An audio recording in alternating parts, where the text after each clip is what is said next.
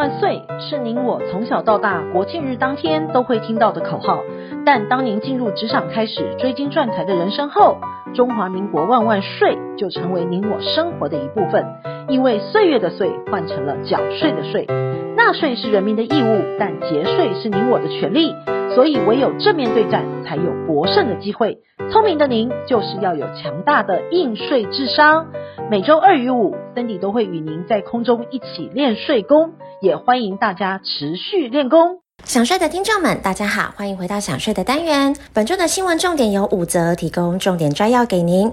第一，英国女王逝世，遗产身价曝光，查尔斯王子继承免税。第二，物价创新高，二零二三年免税额扣除额也望提高。第三，平均地权条例禁止红单交易。第四，建民登记不动产要缴遗产税。第五，税务小常识：个人中介买房收取佣金，是否要申报所得呢？第一，英国女王逝世，遗产身价曝光，查尔斯王子继承免税。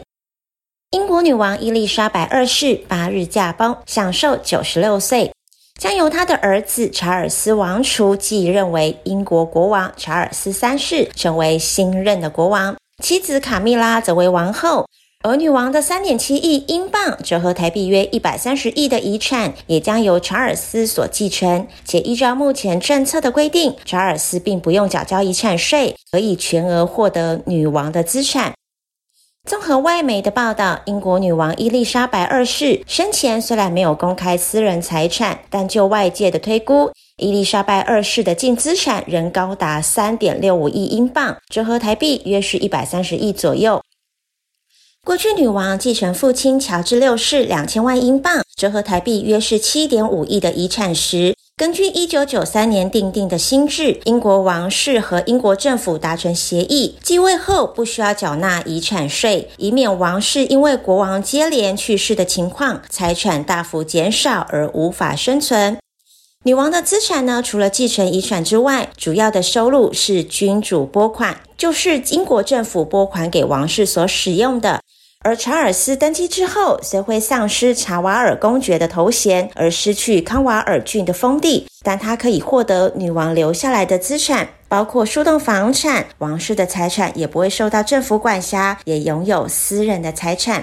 此外，伊丽莎白二世在皇宫资产当中拥有两百八十亿美元，折合台币约是八千六百四十二亿台币。其中呢，地产包括了皇冠庄园，约是一百九十五亿美元；白金汉宫约是四十九亿美元；康沃尔公园约是十三亿美元；兰开斯特公园约七点四八亿美元；肯辛顿宫约六点三亿美元；苏格兰王室庄园约五点九二美元。但这些都是属于皇宫财产，并不能变卖的。而英国女王如今所有遗产，在没有遗嘱的情况之下，将全由继任国王查尔斯三世继承。在目前没有传出任何遗嘱分配遗产的情况之下，外媒认为遗产都将由查尔斯所继承。第二，物价创新高，二零二三年免税额扣除额有望提高。消费者物价指数 CPI 年增率频频创新高，上半年度法定物价调整标准也为民众带来减税的利多。增所税的免税额自今年元旦起提高到九点二万，标准扣除额调涨到十二点四万，薪资所得特别扣除额以及身心障碍特别扣除额则提高到二十点七万。调整的幅度呢是四千元到七千元之间，明年五月报税就可以适用了。财政部表示了，由于统计数据是从去年十一月到今年十月的，假如 CPI 的指数涨幅较上次调涨年增幅达三趴以上，就会依上次调涨程度调整，年底再公布结果。而根据所得税法的规定，若综所税免税额、标准扣除额、薪资所得以及身心障碍特别扣除额等物价联动项目，在 CPI 较上次调整年度上涨累积达三趴以上。各项扣除额等将依法上涨程度调整额度公告。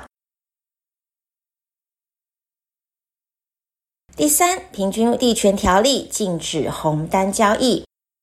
经媒体的报道，市场所称的预售屋红单是指预售屋买卖预约单，而将预售屋的买卖预约单加价转卖的行为属于红单交易，民众可能会认为红单交易是属于契约自由，不涉及法律层面。但事实上，内政部已经在去年修正了《平均地权条例》，明定禁止红单交易，违反规定最高每栋可罚一百万罚锾。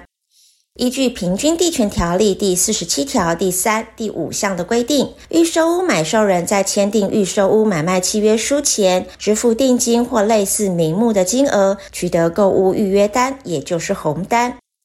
而根据内政部提出的不动产业者与预售屋买受人，不论签订预售屋红单或者是买卖契约书，两者都是基于预售屋买卖关系而成立的契约行为。预售屋买受人呢，将红单转售给他人，因民法相关规定仍属有效的。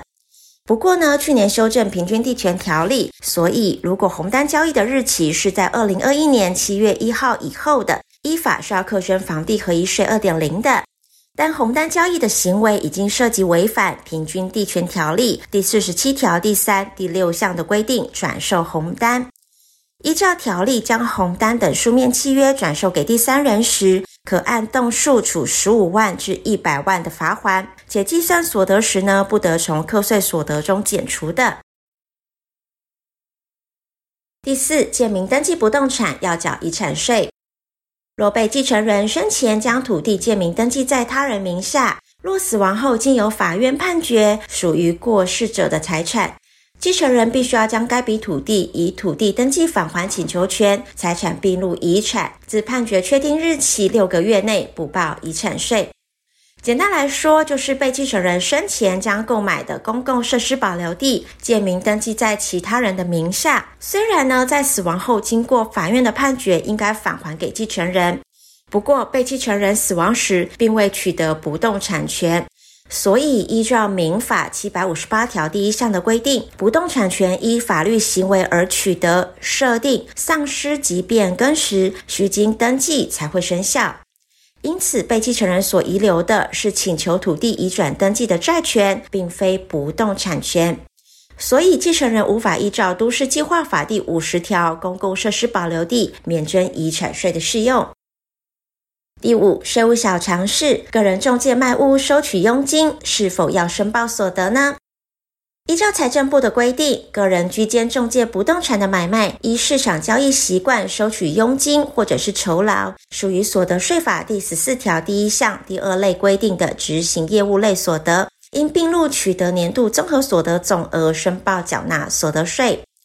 简单来说呢，就是个人中介不动产买卖所收取的中介报酬，以减除必要费用之后的余额为所得额。但若是能提供相关必要费用证明文件何时减除者，可以依照财政部核定的执行业务费用标准，现行的标准呢是二十趴来计算其必要的费用。国税局特别提醒，近年来因为房地产交易热络。稽征实务常见，个人居间中介交易后收取佣金，或者是其他类似性质的对价，纵使隶属任何房仲业者所收取的收入，仍属于实报当年度的综合所得税。切勿因该笔所得非属稽征机关所提供查核所得资料范围，就误以为不用申报了，致使补税处罚。依照税捐稽征法第四十八条之一的规定，纳税义务人在未经检举、未经税捐稽征或者是财政部指定的调查人员执行调查之前，自动向税捐机关补报并补缴所漏税额，可加计利息，免予处罚。经营之神王永庆曾经说过：“您赚的一块钱不是您的钱，存下来的钱才是您的钱。因此，学会节税可以为自己的财富进行另类布局。想要知道更多节税妙方吗？听享税 Podcast 并追踪卓越的粉丝专业，让您在潜移默化之间学习税务的知识。如果你有省税妙招或是法律上的问题，都欢迎来信或是留言告诉我们，让我们为您指点迷津。”本周的重要税务新闻，谢谢您的收听，我们下周空中见。